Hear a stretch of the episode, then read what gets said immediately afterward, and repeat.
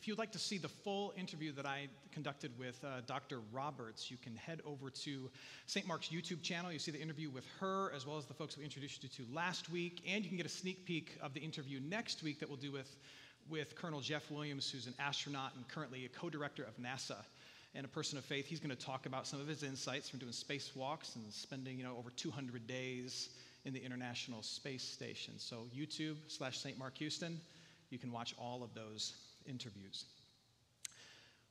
We take the greatness of this world for granted, don't we?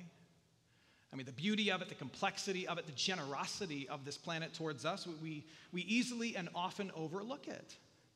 I mean, sure, there are moments like when you're on family vacation, standing at the rim of the Grand Canyon, where your jaw drops with awe and it hits you how magnificent of a place this planet really is. But, but most of the time, we just overlook it. Like right now, for example, as you sit here in church and pay attention to me and sneak looks at your phone, I know how it works. It, seems as though you are sitting here. In my case, I'm standing here, but that's, that's really not all that's happening. You know, this planet is spinning at a thousand miles an hour right now. Meaning, over the course of 24 hours, this whole thing with us on it is going to do a giant 360. You know, but there's more. This planet itself is moving at 67,000 miles an hour right now. That's just a little bit faster than I go on I 10 in West Texas. 67,000 miles an hour, that's 87 times faster than the speed of sound, which means that by the time this sermon is over, we collectively will have traveled like 27,916 miles together. So, somebody asks you, What was the sermon about? You can say, I don't know, but man, he took us on a journey.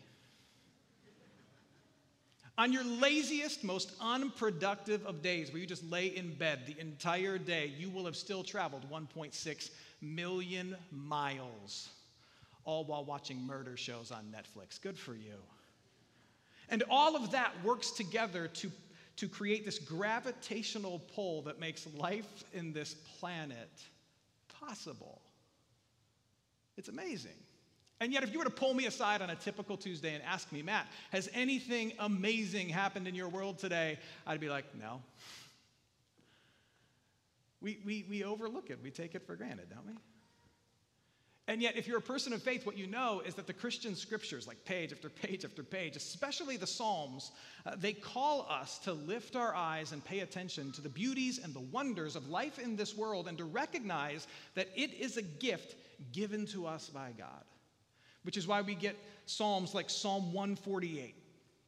It says this Praise him, sun and moon Praise him, all you shining stars. Praise him, you highest heavens and you waters above the heavens.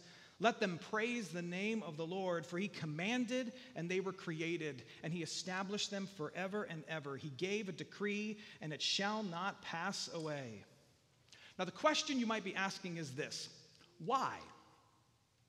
Uh, why would God, through his word, urge us to recognize and appreciate the beauty that is this planet, this whole of creation that He's given to us, and to recognize that it comes from Him.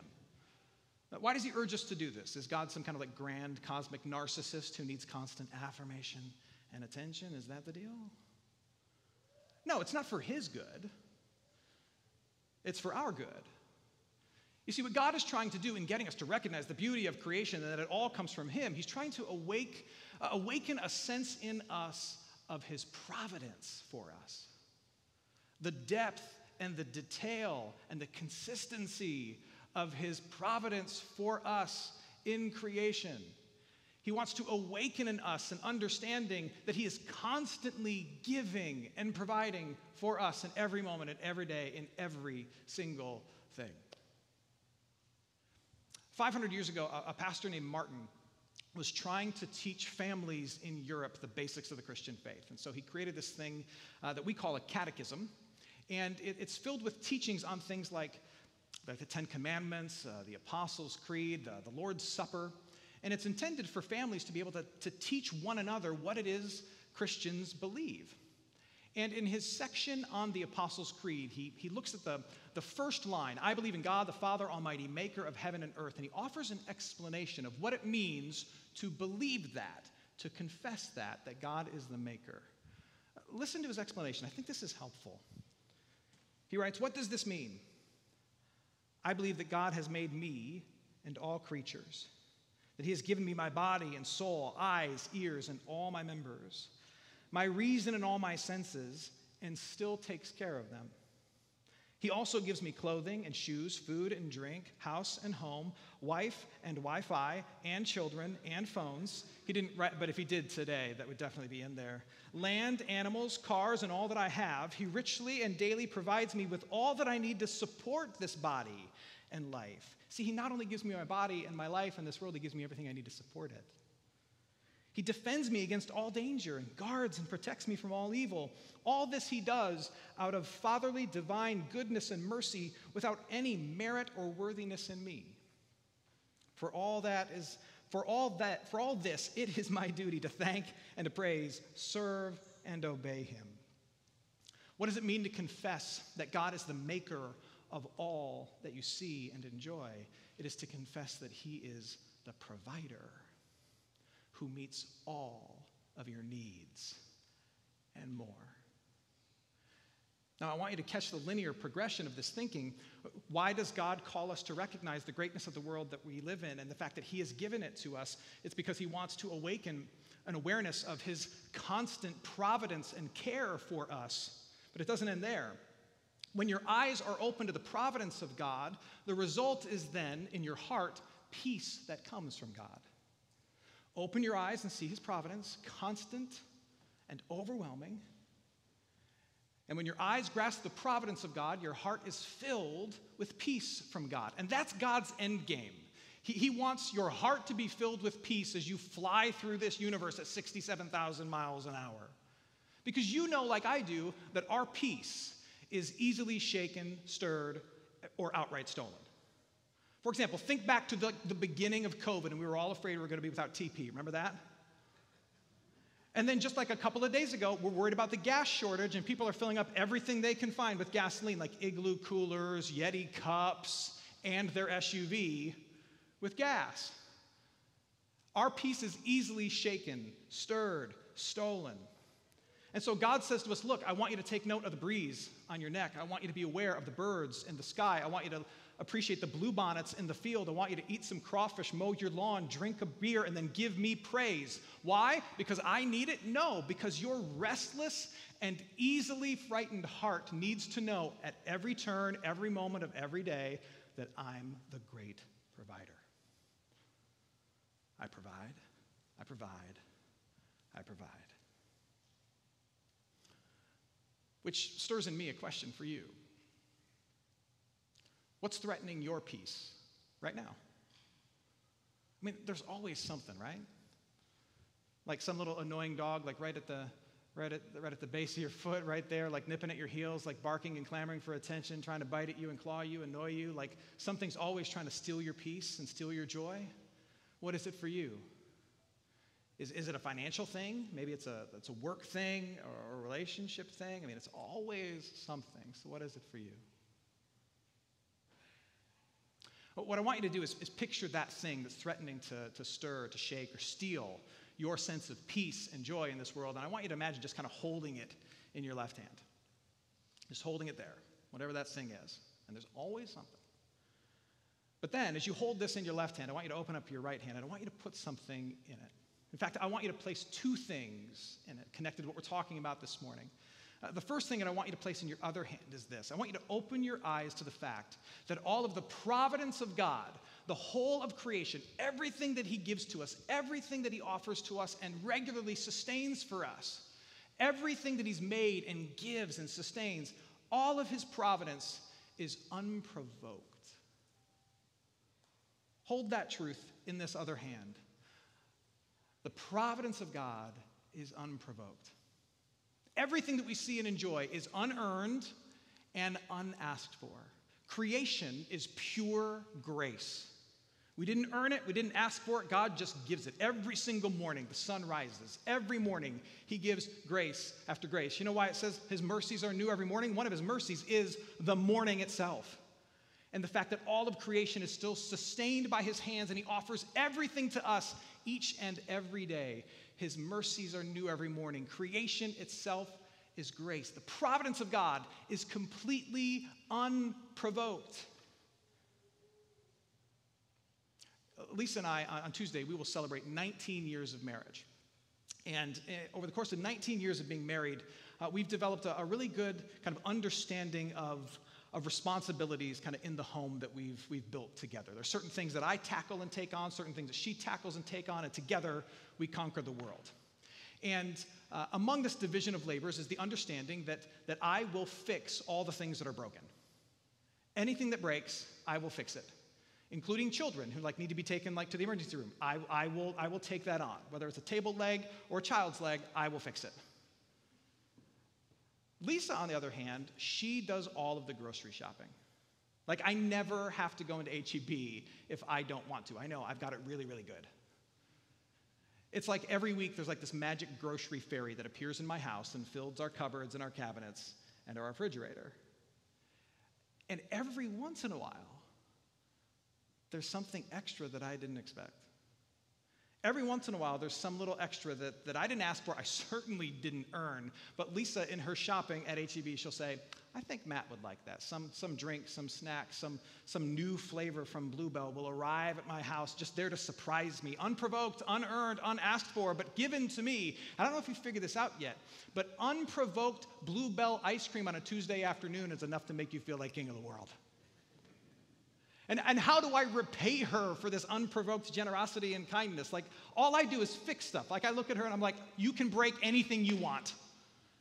And I will do my best to fix it. In fact, I will make five to seven trips to Home Depot just to prove to you how committed I am.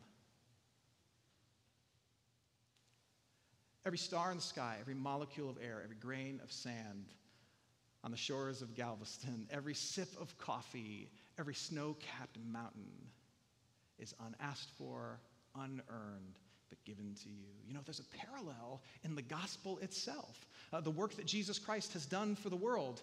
God the Father sends his Son to live for you and to die for you and to rise for you. And this wasn't earned by you, this wasn't requested by you. Before you knew you need it, he'd accomplished it. And then it's there, ready and waiting, and he offers it to you, to me, to the whole world. The death and resurrection of Jesus Christ announces you forgiven and a member of God's family, and it is pure, unprovoked provision. That's what it is. Now, holding on to that truth that the, the providence of God is unprovoked, that He gives to you everything you need before you need it, including your Savior Jesus Christ, holding that truth in your hand, do you think that there is anything anything that you could bring to Him, that you could request of Him. When life gets crazy and you actually make a request of God, do you think He's going to ignore you? The one who provides for you before you ever ask, do you think He's going to ignore you when you do? No. He's the provider. Now, I've got, I've got more for this hand. Not only is the providence of God unprovoked, but it is to say the absolute least, it is overwhelming in its scale. The size, the complexity, the generosity of what God gives is impossible to wrap our minds around, but it's worth a shot. I mean, you heard Dr. Roberts saying that, that every tree itself, every tree itself, is a, is a sign, a symbol, a declaration of God's generosity. That everything from the sapling that you just dropped in your backyard to the 3,200 year old sequoia in California, they are all producing more than they need. What's the excess for? It's not accidental. It's God providing through every leaf, through every limb for you, for me, for us, for this whole thing. it, it is overwhelming in its scale. I mean, think for a second about what, what astrobiologists call the Goldilocks principle the fact that, that our planet sits at a precise distance from the sun, at a precise angle, and that, along with what scientists say are about 15 other constant and finely tuned factors that hold our galaxy, our solar system, and in particular our planet in place in such a way that life is possible. Even Stephen Hawking himself, in his famous tome, he said that the the precision and the care that is exhibited in our universe demands that there be a creator. Now, ultimately, he doesn't believe in one, but even he says, you look at it and go, Some, somebody probably made it. I don't think anybody did, but it's understandable to come to that conclusion. Or think about the fact that within just our little planet, this, this aspect of God's grand creation, there is energy and capacity and possibility built into this thing that we've, we've I think, probably only begun to scrape the surface of. Like all of our food, all of our clothes, all of our technology is derived from the stuff of this planet. And since we're sitting here in Houston, we have to recognize like we're able to, to, to energize this entire planet from the oil that we bring from the ground, right? I mean, that's incredible.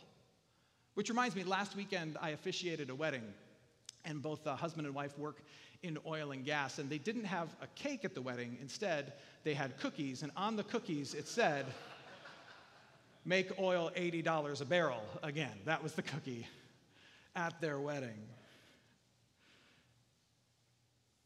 Every single thing that you see, every molecule of air, all of it, all of it is a sign of God's overwhelming provision. Every aspect of it. Uh, this is why David in the Psalms after examining creation, he says something like this He says, O Lord, our Lord, how majestic is your name in all the earth. Everything you see declares that God is mightier, more magnificent, and more generous than you can even begin to fathom. And again, there's a parallel here to the gospel itself, to the work of Jesus. Uh, what we're told and what we believe by faith is that the death of Jesus Christ on the cross is enough to pay for the sin of every person for all time. It's enough to pay for every sin for every person for all time. The scale of that provision is impossible for us to wrap our minds around.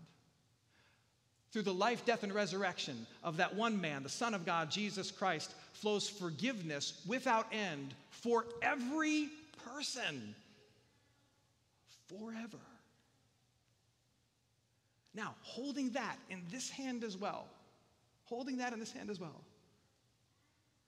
do you think that there is a problem that you could present to our God? An issue, a hurt, a hang up, some secret horrible sin that you could present to Him that He will not be able to answer, to meet, to resolve with both precision and power. Is there anything that you could hand to this God who provides an overwhelming scale that he would shrug his shoulders at and be like, ah, I'm stuck. I got nothing for you? No, his power and his mercy and his goodness will flow even into that. Now, now, what's important is you've got these two hands, right? In one hand, you've got that that thing that is nipping at your heels, trying to steal your peace. And there's always something. You're holding on to whatever that thing is. And then in the other hand, you have the unprovoked and overwhelming providence of God. Now, what you're called to do is this take this hand and this hand, and you bring them together. And you hold both of these things in your hands the anxieties, the fears that you have, and the unprovoked and overwhelming provision of God as seen in every atom, every molecule that exists in this world. You hold these things together. And the funny thing is that when you hold both these things together, you are in a perfect position to do what? To pray.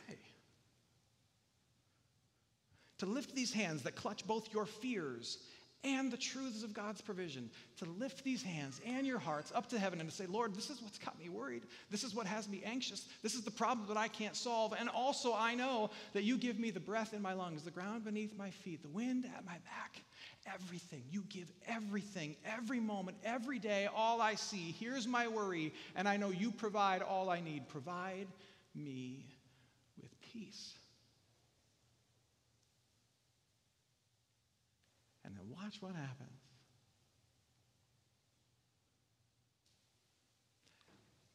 Is an important conversation for us to have because a lot of people are struggling right now. a lot of people of faith are, are struggling, like, like spiritually right now, after all the stuff we've gone through and continue to go through. Like, like there are many who feel like the peace that's supposed to come from God is a foolish thing to believe in because they don't feel it, they haven't felt it for a long time, they have no idea where to get it from. And, and if that's where you are, I want to. I want to close by turning you again towards some words from, from, from that pastor named Martin from about 500 years ago. He, he once wrote this, I think it was in his commentary on the, on the book of, uh, of Genesis. He once wrote this, but, but it stands out to me as a source of comfort. Listen to these words. He says, The power of God is present at all places, even in the tiniest tree leaf. Do you think God is sleeping on a pillow in heaven? God is wholly present in all creation. Let me say that phrase again. God is wholly present in all creation, in every corner, behind you and before you. If you're struggling spiritually to encounter the peace of God, I'm going to ask you to do something silly for me. Not right now, but, but later. And the silly thing is this I, would you go for a walk? Like a long walk where, where you, leave, um, you leave your cell phone and your, and your AirPods and all of that back at the house and you just go for a long walk, be in your neighborhood, wherever. Just go for a long walk.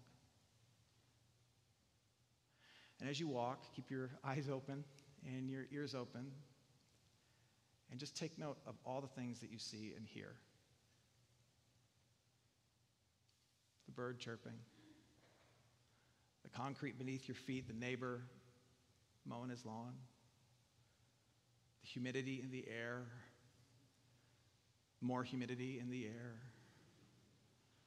cars going too fast in your neighborhood. There's kids who live here. Take note of every single thing that you see. But, but here's the trick this is where the magic happens. Don't, don't just see it as a long list of stuff.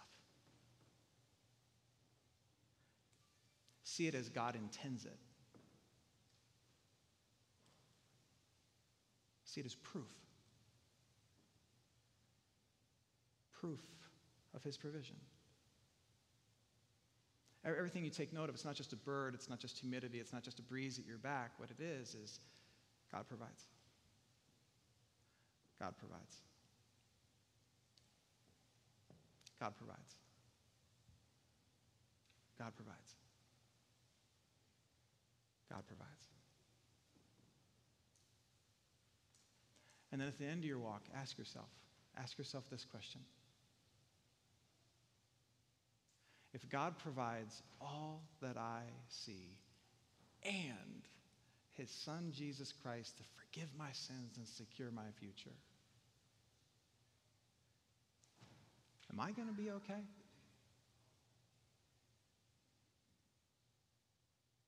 Am I loved? Can I have peace?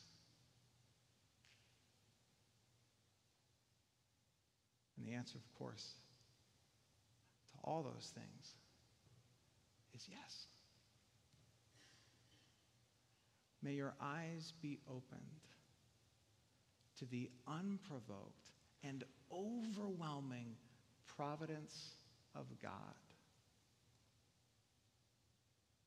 It's everywhere. And may your heart be filled with peace. Let's pray. Heavenly Father, we thank you for providing for all of our needs. We see some of them, we ignore the majority of them. Open our hearts and minds to see and perceive enough of them that we might be, we might be overwhelmed at just how cared for and blessed we are. We thank you that all the things we enjoy, the, the most foundational and basic of things we, we didn't have to ask for, and yet you give that and then some. And we can't even begin to wrap our mind around all that you give to us on a daily basis. It's overwhelming. Awaken in us a fresh knowledge of all that you give to us, so that there might not only be gratitude in our hearts, but peace in our hearts, knowing that you provide everything, even a Savior, in whose name we pray Jesus Christ our Lord. Amen.